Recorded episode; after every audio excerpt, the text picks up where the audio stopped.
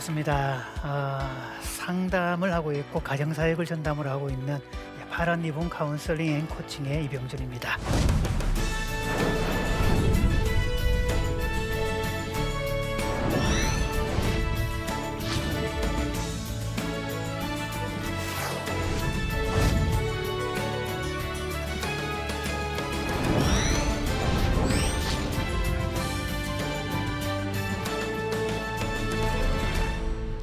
새로운 인사법은 아니고요. 익숙한데 우리가 잘 쓰고 있지 않는 인사법이 있는데 자, 우리 이렇게 인사 한번 해볼까요? 까꿍 이렇게 해볼까요? 한 번 더? 음, 되게 민망하죠.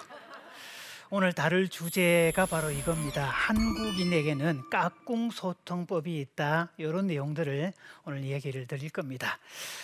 1997년도에 가수 김종환 씨가 노래 하나를 만들어냅니다. 사랑을 위하여라는 노래 있죠. 이른 아침에 잠에서 깨어 너를 바라볼 수 있다면 이런 노래 있죠. 이 노래가 나왔을 때 정말 중년 부부들 사이에 인기가 완전 이거였고요. 이분은 이 노래를 기점으로 해서 무명 가수에서 이제 국민 가수 반열로 오릅니다. 한창 인기를 달리고 누구나 다 아는 노래가 되었을 때 그때를 기점으로 해서 부부 관계에 지각 변동이 일어납니다. 자, 그때부터 여성들의 가출이 급증을 하고 별거나 이혼을 선택하는 주체가 남성 쪽에서 여성 쪽으로 바뀝니다. 그래서 어느 심리학자가 이 노래 때문에 그랬다라는 황당한 이야기를 하는데요. 아니 무슨 놈의 노래 하나가 사회 풍조까지 바꿀 수 있다는 거냐? 너무 과한 해석이 아니냐 라고 했더니 그렇게 만만하게 볼 문제가 아니라는 겁니다. 자, 저 노래 가사 속에는 결혼 연차가 20년, 30년 된 여성들의 그 마음에는 폭탄이 들어 있는데 그 노래 가사 속에는 그 폭탄의 도화선에 불을 붙이는 부분이 있더라. 이 부분입니다. 하루를 살아도 행복할 수 있다면 나는 그 길을 택하고 싶다. 바로 이 부분이었어요. 그죠? 이해가 되죠, 이거? 하루를 살아도 행복하게 살고 싶다. 이런 욕구인데 그게 바로 도화선에 불을 붙인 이야기였다라고 얘기를 합니다. 자, 단 결혼 연차가 단 단위에 있는 사람은 아니고요. 최소한 한 20년 이상 된 여성들의 경우에 더더욱 그렇더라라는 건데 자, 그 이유가 뭔가 하면 그때 이전까지 그때까지의 결혼은 결혼이 생존에 초점이 맞춰져 있었습니다. 본능이었고 안정이 중요했고 그래서 남자가 바깥에 가서 뭘 벌어오는 거? 돈을 벌어와서 처자식을 먹여 살리는 게 최고의 남자로 부상이 되었던. 그때 남자들이 큰 소리 쳤거든요. 내가 처자식 굶겼냐 그때는 왜 그 처자식 굶기지 않는 남자 열심히 일하는 남자가 최고의 남자로 구성이 됐는데 저 노래 이후에 여성들 쪽에서 다른 목소리를 내기 시작을 합니다 내가 처자식 굶겼냐 라고 했더니 그래 처자식 굶기지는 않았지 그런데 사람이 밥만 먹고 사냐? 이제 이러면 누가 멘붕에 빠질까요? 남자들이 멘붕에 빠지죠. 자기는 생존 전문가로 길러졌고 그래서 열심히 살아왔고 나 성실하게 살아왔다 지금 내가 뭐가 부족하냐? 그런데 관계를 요구를 하면 참고로 여성은 관계 전문가입니다. 생존 전문가 대 관계 전문가 이렇게 갈라지게 되는데 이쪽 입장에서는 관계를 요구하는 건데 이게 욕구 단계설과 직결됩니다. 모든 심리학자는 생존의 문제가 기본적으로 해결되고 나면 그 다음에는 사랑과 소속의 욕구, 즉 관계의 욕구로 욕구 단계설 점점 올라가게 된다라는 건데 한국이라는 나라가 이전까지는 먹고 사는 문제, 절대 가난의 문제를 해결한 적이 없었어요. 그러다가 저 노래가 나올 시점에서 2만 부를 넘어서고 우리는 절대 가난의 문제를 뛰어넘은 그때부터 이제 무의 욕구가 관계의 욕구가 점점 더 드러나게 돼 있고 그러면 관계 전문가인 누구의 목소리가 커지겠어요? 아내의 목소리가 커지게 되죠. 그래서 이전까지는 먹고 사는 문제만 해결되면 최고였다. 남자가 그 능력이 최고로 인정받는 거다. 그것만 해도 처자식 먹이 살리는 남자는 바깥에 가서 무슨 좀 딴짓 좀 해도 괜찮다 뭐 이런 암묵적인 동의까지 있었던 정도였습니다. 그러다가 사람이 어떻게 밥만 먹고 사냐? 관계가 중요하지. 이 욕구가 점점 더 부각되고 그러면서 여성들의 가슴에 뭔가 이렇게 공허해지는 느낌. 먹고 사는 거는 되는데 뭔가 관계가 부족해. 정서적으로 배가 고파. 그러고 있는 상황에 그저 노래에서 하루를 살아도 행복하게 살 수 있다면 나는 그 길을 택하고 싶다. 이 가사 때문에 그래 난 이렇게는 못 살아. 더 이상 못 참아 이제는. 이래서 별거를 선택하고 이혼을 선택하는 여성이 급증했다는 거죠. 자 그런 부분에서 그 이전의 결혼을 일단 결혼하면 먹고 사는 문제가 중요하기 때문에 아무리 힘들어도 참고 견디는 것 이것을 결혼의 안정성이라고 그럽니다. 결혼 안정성, stability라는 단어를 쓰고요. 관계를 요구하는 쪽에서는 안정성을 갖추고 나면 그 다음 욕구는 친밀감, intimacy라는 용어가 등장이 되죠. 이건 여성들의 욕구가 됩니다. 자, 이 노래가 그런 노래다라고 했는데 자, 이 노래를 통해서 우리에게 주어진 게 하나 있습니다. 결혼에 대한 환상, 판타지들이 있습니다. 대중문화가 동화가 우리에게 심어준 판타지죠. 동화를 보면요. 그래서 왕자님과 공주님은 둘이 결혼해서 행복하게 살았더래요. 이걸로 끝. 그 왕자와 공주가 중년기가 되어서 어떻게 살았는지 그런 이야기 안 나옵니다. 언젠가 제가 기회가 되면요, 이 왕자 공주가 중년기가 됐을 때 어떻게 코피 터지게 싸우는지 그런 거를 책으로 쓸 생각도 갖고 있는데 중년기는 결코 만만치 않습니다. 결혼하면 나의 배우자가 내 부족한 부분을 완벽하게 채워줄 것이다. 살아보니까 그렇던가요? 아니요. 천만의 말씀이죠. 자, 요 생각은 결혼한 여성들은 절대로 같지 않습니다. 결혼한 여성보다 결혼한 미스들이 내가 결혼하면 나의 남편감이 그, 그 사람이 나의 모든 것을 다 채워줄 거야. 그렇게 환상 속에 빠져드는데 이런 생각을 갖고 있는 미스를 데리고 가는 현상을 미스 테이커라고 그럽니다. 여러분이 지금 노란 글씨 혹시 보이나요? PPT 화면? 자, 그 밑에 노란 글씨 여러분이 읽습니다. 시작. 지금의 언젠가 나타난 백만탄 왕자가 끝내줄 것이다. 네, 3천 년을 기다려봐라 오는가. 이게 여성들이 가지는 결혼에 대한 로망, 판타지입니다. 지금 비참해도 언젠가는 백마탄 왕자가 나타날 것이다 기대하는 거. 그래서 드라마에 목숨을 걸고요. 드라마 속의 그 설정이 우리가 말하는 그 막장 드라마나 판타지에 속하는 드라마일수록 인기가 높다는 사실. 현실에서 없는 이야기이기 때문에 그렇습니다. 그리고 드라마 속에 등장하는 남자들 있죠 남편들 자상하고 친절하고 부드럽고 눈물 많고 요리 잘해주고 이런 남자들 현실 세상에는 없습니다. 왜냐하면 드라마 작가들이 죄다 여성들이기 때문에 여성들이 희망하는 남자 상을 그려낸 거지 실제 세상에는 존재하지 않습니다. 자, 이거는 남자들의 로망을 읽을 때 제가 읽을 테니까 여러분께서 웃기고 있네. 그건 아닐 걸 이렇게 답을 주시면 됩니다. 지금의 불행은 언젠가 나타날 평강 공주가 끝내줄 것이다. 이런 것들을 결혼에 관한 판타지, 환상이라고 그럽니다. 꿈 깨는 게 건강에 좋습니다. 자, 또 저는 상담가로 지금 어, 일을 하고 있고요. 이제 결혼 연차가 26년 차가 됐는데 상담은 아무래도 여성들이 많이 옵니다.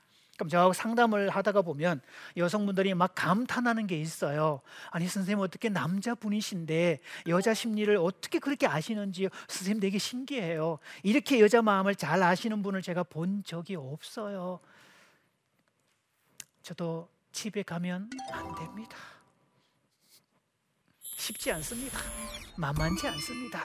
집에 가면 아, 저도 청개구리 유전자가 있어서 쉽지가 않은 건데 자 그래서 여성들이 가지는 그 환상 중에 한 가지는 결혼을 하면 남편이 나하고 눈을 맞춰주고 고개를 끄덕여주고 어, 호응해주고 이럴 것이다. 그리고 공감해줄 것이다. 이런 기대를 하잖아요. 꿈 깨시는 게 좋습니다. 남자들에게는 공감의 기능이 없습니다. 저도 결혼 연차를 26년간 지내오면서 제가 상담을 배울 때는 공감이 마치 마스터 키인 양 이야기를 할 건데 자, 저도 안 되는 글을 다른 사람에게 강요하기도 그렇고 또 잘 살펴보니까 공감하라는 이야기는 일종의 고양이 목에 방울 달기에 해당되더라. 쥐들 입장에서 어때요, 여러분? 고양이 목에 방울만 달면 언제든지 우리는 위험을 피할 수가 있고 언제든지 우리는 이제 이제 막 활발할 수 있다. 이제 얼마나 좋은 아이디어냐. 근데 누가 달 겁니까? 현실적으로 가능한 이야기냐 말이죠. 절대 어렵다는 이야기죠. 그래서 부부 사이에 특히 남편이 여러분의 말에 공감해주고 호응해주고 이러기를 기대하는 거 그거 자체가 판타지니까 꿈 깨시는 게 좋습니다. 그렇다면 우리에게는 불가능할까? 우리는 절망의 늪에 빠질까? 아니라는 거죠. 한국 사람에게는 깍꿍 소통법이 있기 때문입니다. 아무리 무뚝뚝한 사람도 편한 관계로 가면 깍꿍을 할 수 있다는 거죠. 자, 깍꿍이란 말이 들었을 때 어떤 상황이 딱 떠오르는지 불편한 상황일 때 깍꿍 안 하잖아요. 기분 나쁠 때 깍꿍 안 하잖아요. 깍꿍을 한다는 말은 내가 뭔가 여유도 있고 기분도 좋고 귀엽고 예쁘고 하여튼 내 상태가 지금 좋은 상태일 때 깍꿍을 하는 거지 아무 때나 하는 것은 아니더라. 그래서 깍꿍 소통법이 있다는 것을 제가 이제 하나씩 알려드리겠습니다. 어떤 아내가 상담을 와서요. 제 남편은 집에 들어올 때 말 한마디 안 합니다. 정말 입에 거미줄 치고 사는 남자. 그러다가 진짜 거미줄 치겠다고 늘 그렇게 핀잔하고 말을 제발 말 좀 해라고 아무리 이 얘기를 해도 말을 안 합니다. 선생님 이 남자 도대체 왜 그럴까요? 답답하겠죠, 그죠? 그 제가 묻습니다. 혹시 남편이 모든 상황에서 지푸를 잠그든가요? 했더니 아내가 잠시 생각을 했더니 아니 그건 아닌 것 같은데요.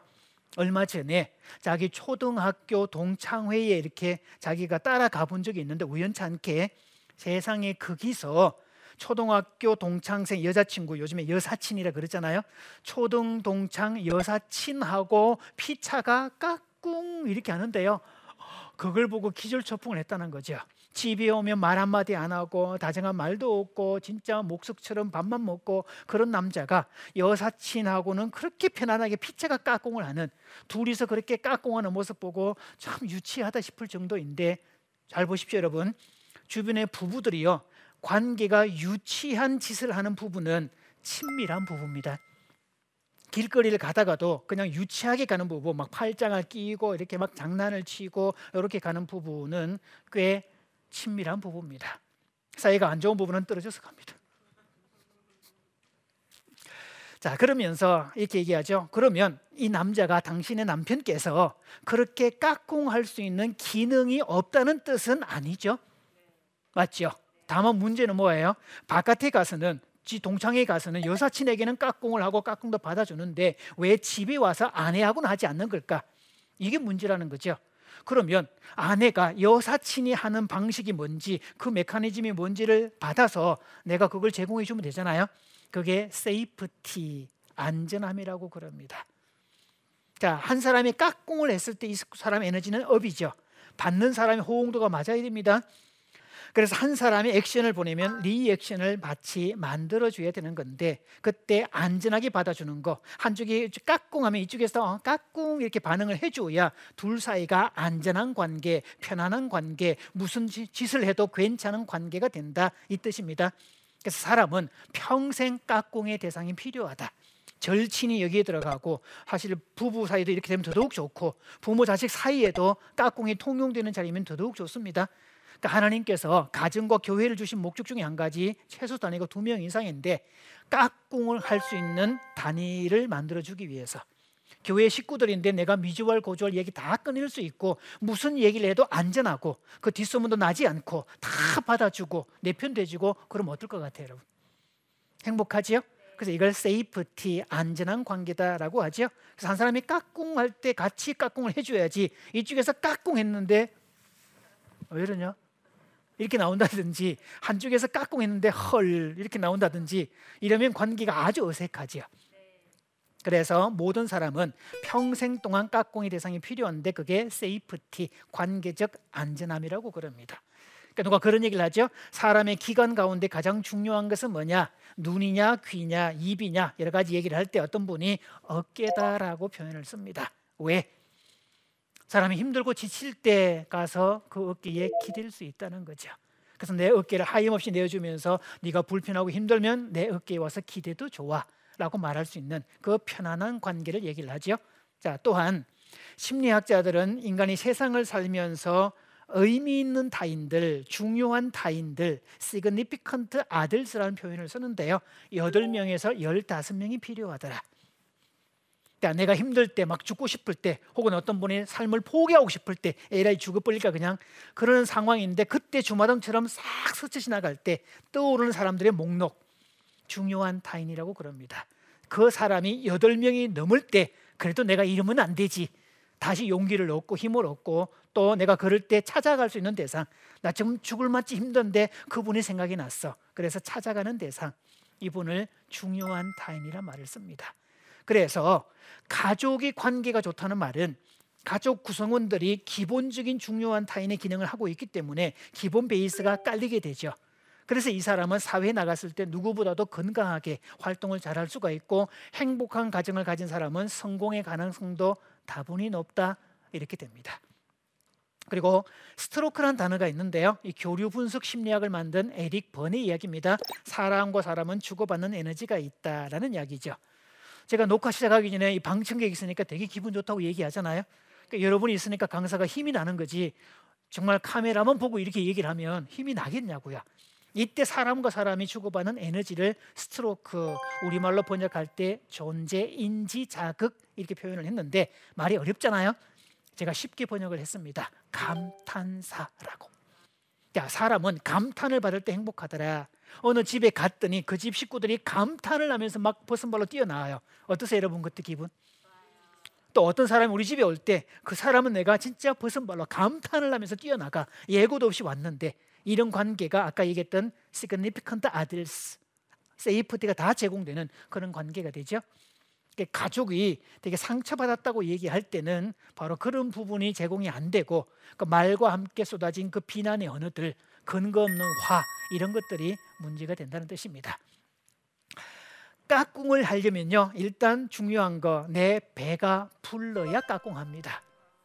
보세요 여러분 집에 급하게 지금 식구들 밥 챙겨줘야 되는데 막 달려가고 있는 입장인데 옆에서 누가 예쁜아기 데리고 나왔어요 까꿍할 여유가 있을까요? 안 생깁니다 부부싸움 대판하고 나왔는데 아무리 예쁜 아기가 있어도 까꿍 안 합니다 자, 시골에서 옆집에 할머니가 손주를 다 이렇게 안고 나왔습니다. 자, 나도 저녁 맛있게 먹고 바람이나 쐴까 그러면서 뒷짐지고 바깥에 나와서 다 그러고 있는데 예쁜 아기가 있을 때 아이고 누구야 예쁜 애 우리 집 손주요. 아이고 그놈 새끼 이쁘네 그냥 그러면서 가서 까꿍 이렇게 얘기를 합니다. 그래서 내가 여유가 없으면 까꿍 할 수가 없어요. 되게 그래서 결혼할 때는 우리가 육체적 건강 진단서, 신체 건강 진단서도 주고 받아야 된다. 같이 사는데 큰 병이 걸려서 죽어버리면 일종의 직무유기 아니냐고 이렇게 그런 표현도 쓰잖아요. 그래서 요즘 아예 요구하는 사람도 있답니다. 아예 건강 진단서 끊어와라. 요즘 청, 왜 아르바이트 가면 그 보건증 받아오듯이 이런 것처럼 필요한 이야기죠. 그런데 신체적으로 건강이 필요하다면 요즘은 정서 건강 또는 정신 건강 이런 것도 중요합니다. 또 신앙으로 말하면 영적인 건강, 영적인 풍요, 영성 이런 것들까지. 그래서 이쪽이 풍요로워야 여유가 갈 수 있다는 뜻이 되죠. 또 인심은 광에서 나온다, 쌀독에서 나온다 이런 표현이 있어요. 우리 집은 여유가 있고 좀 먹을 것도 많고 풍족하고 이래야 손님이 와도 반갑지. 집에 먹을 것도 하나도 없고 지금 쌀도 다 떨어졌고 막 먹을 것도 없고 좀 재정 상태도 안 좋고 그런데 손님이 온대요. 그때는 손님이 아니라 손놈이라고 그럽니다.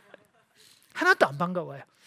자, 집들이 할 때는 여러분 보세요. 집들이 할 때는 많은 사람이 올수록 좋죠. 집들이 와서 사람들의 역할은 집들이 가는 사람의 매너는 감탄입니다. 그리고 보통은 집에 들어가면 주인이 안내하는 대로 따라가야 돼요. 여기는 거실이고 여기는 애들 방이고. 근데 주인이 안내도 안 하는데 막 들어가서 어 안방 되게 잘 나왔네 이러면 실례됩니다. 그런데 집들이 가서는 주인이 안내하기 전에 온 집을 다니면서 야 세상에 안방 예쁘게 꾸며졌다 진짜 막 그러면서 감탄을 해줘야 돼요. 가는 데마다 감탄해주면 나중에 맛있는 거 더 많이 줍니다.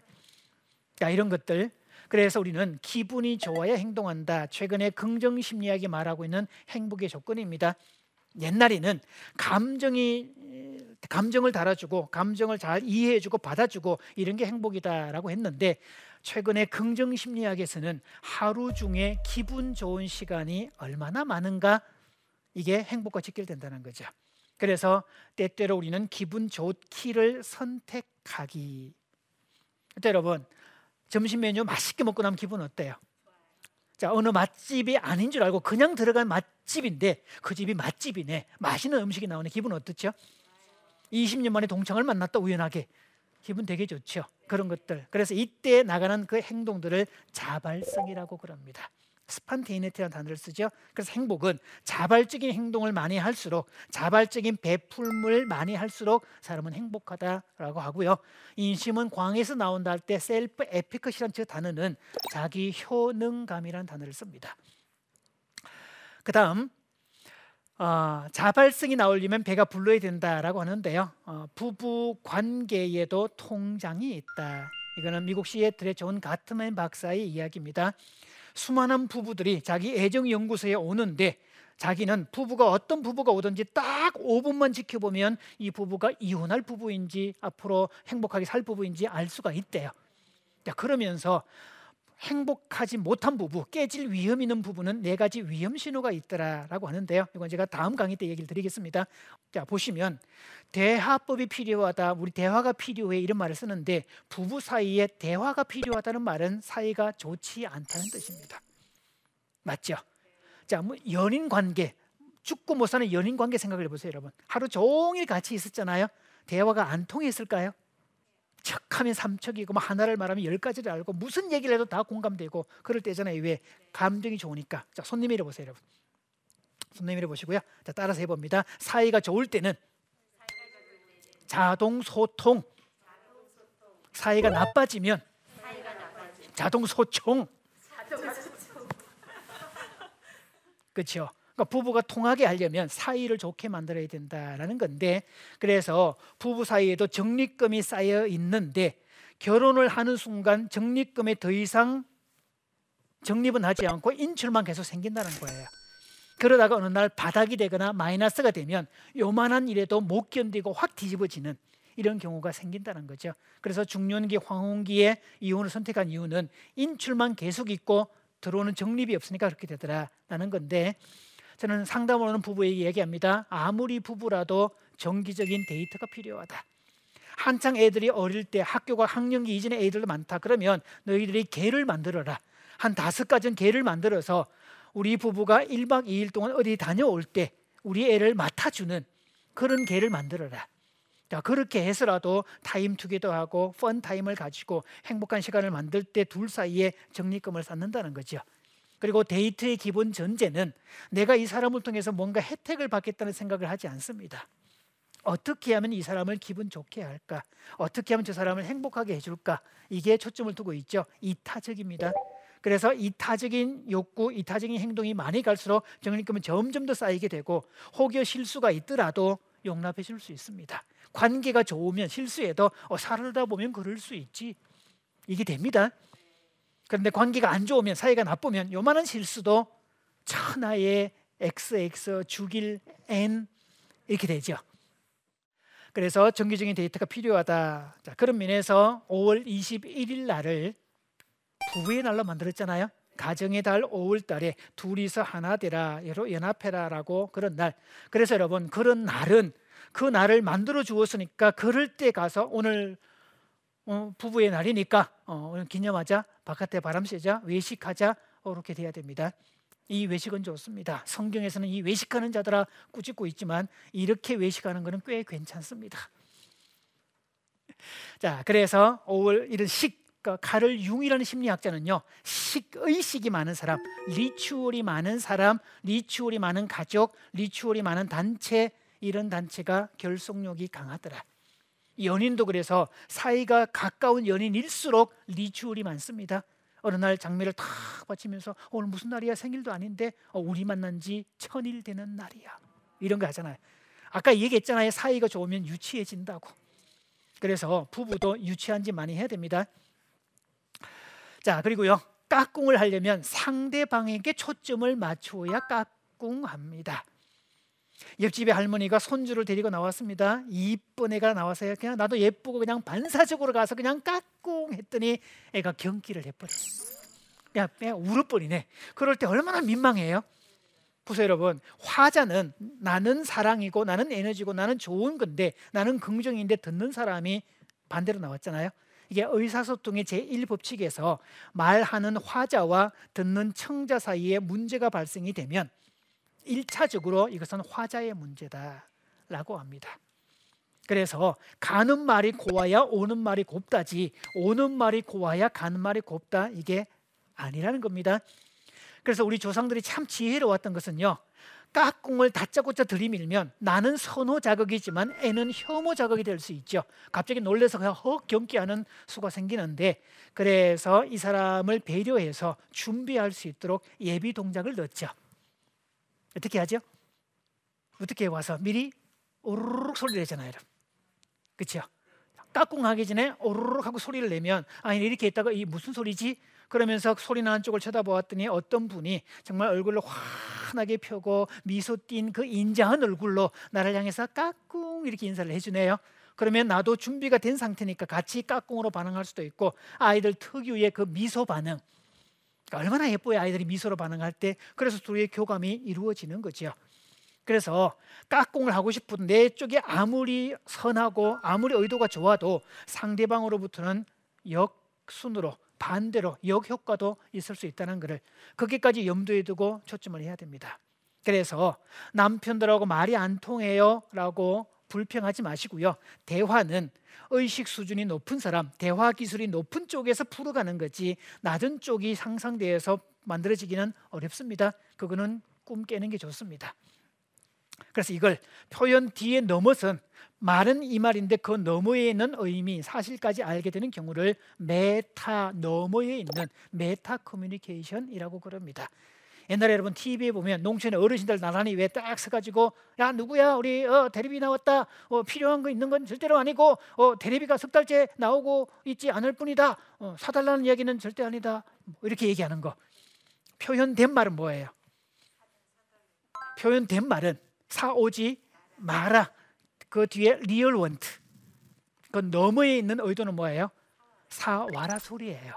그래서 그렇게 말을 할 때 예수께서는 씩 웃으면서 아이고 필요하시구나 그 기분 좋게 자발적으로 갖다 드리면 됩니다.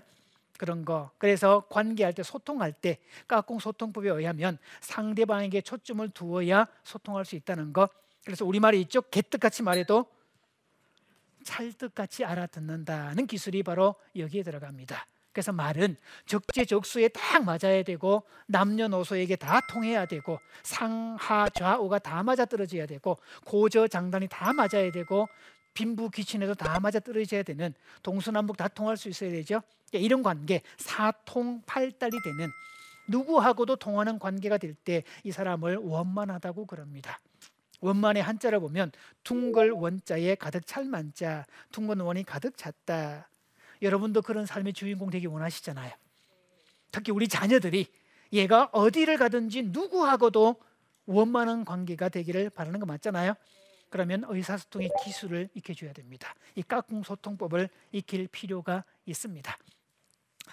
자, 서양 사람에게는요 공감의 기술, 뭐 공감해라 이런 거 얘기하는데 제가 고양이 목에 방울 달기라고 했잖아요. 그렇다고 해서 우리에게 없는 게 아닙니다. 한국 사람에게 정말 탁월한 소통 기술, 푸념의 기술입니다. 자, 푸념이란 말은 잘 보세요, 여러분. 감정과 의지를 구분했을 때, 자, 이를테면 오늘 우리가 여기서 일정 다 마치고 집에 가서 저녁밥을 해야 돼. 그런데 가서 얘기 나가 나가면서 얘기합니다. 아, 가서 또 저녁밥 해야 되는데 아씨 또 저녁밥 해야 되냐. 이렇게 얘기할 때, 자, 감정적으로는 어때요? 저녁밥 하기 싫다는 거예요. 근데 의지적으로는 저녁밥 하겠다는 거예요? 안 하겠다는 거예요?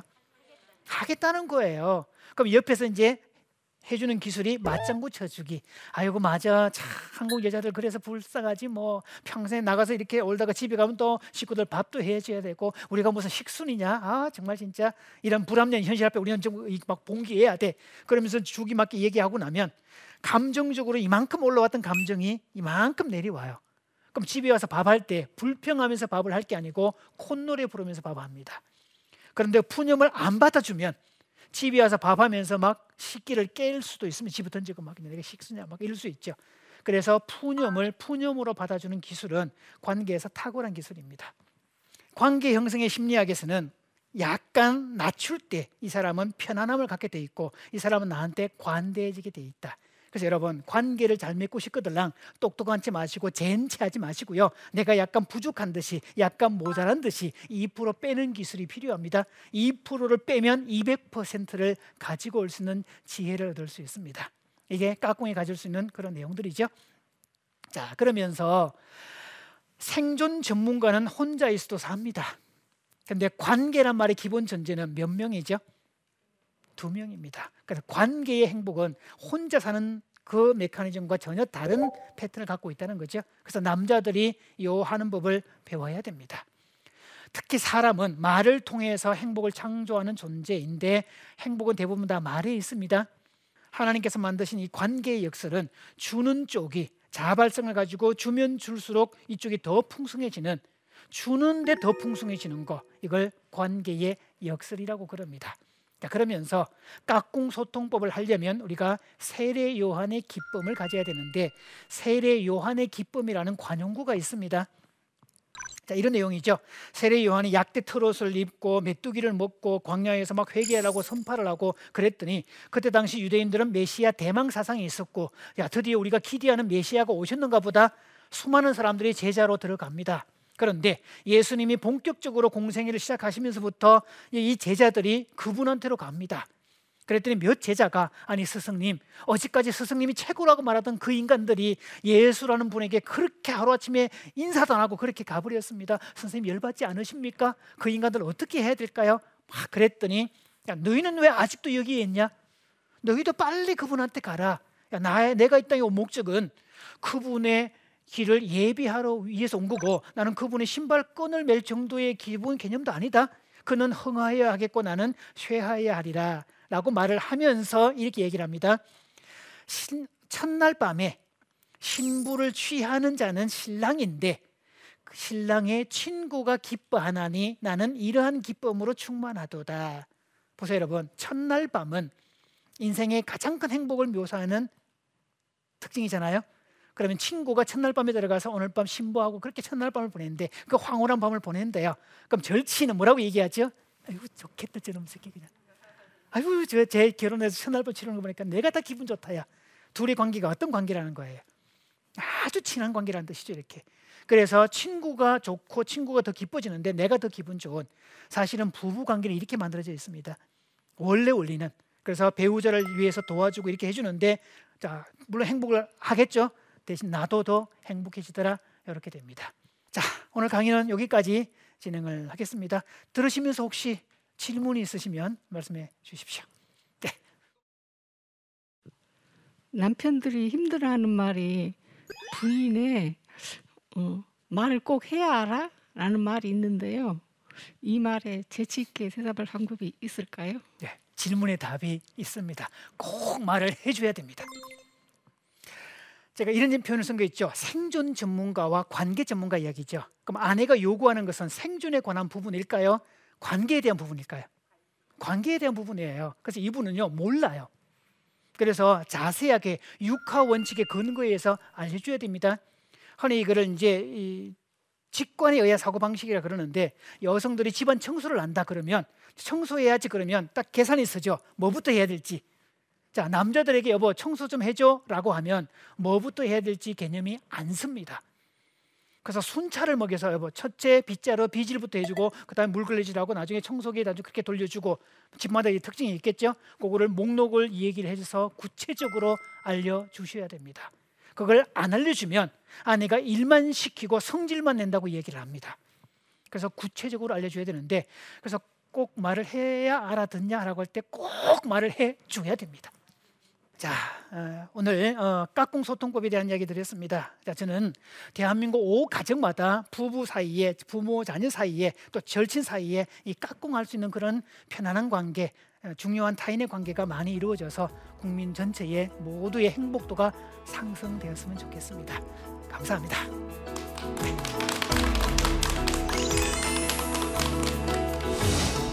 한국인에게는 깍꿍 소통법이 있다. 그래서 사람은 평생 깍꿍의 대상이 필요하다.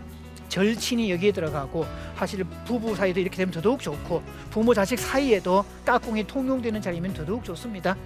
그래서 한 사람이 액션을 보내면 리액션을 같이 만들어줘야 되는 건데 그때 안전하게 받아주는 거 한쪽이 까꿍하면 이쪽에서 어, 까꿍 이렇게 반응을 해줘야 둘 사이가 안전한 관계, 편안한 관계 이 뜻입니다.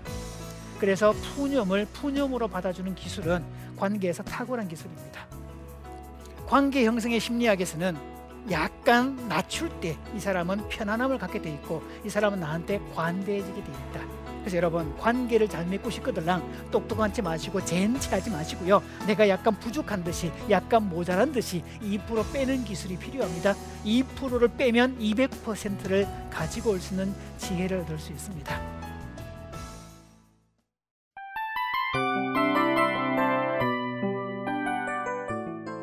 이 프로그램은 청취자 여러분의 소중한 후원으로 제작됩니다.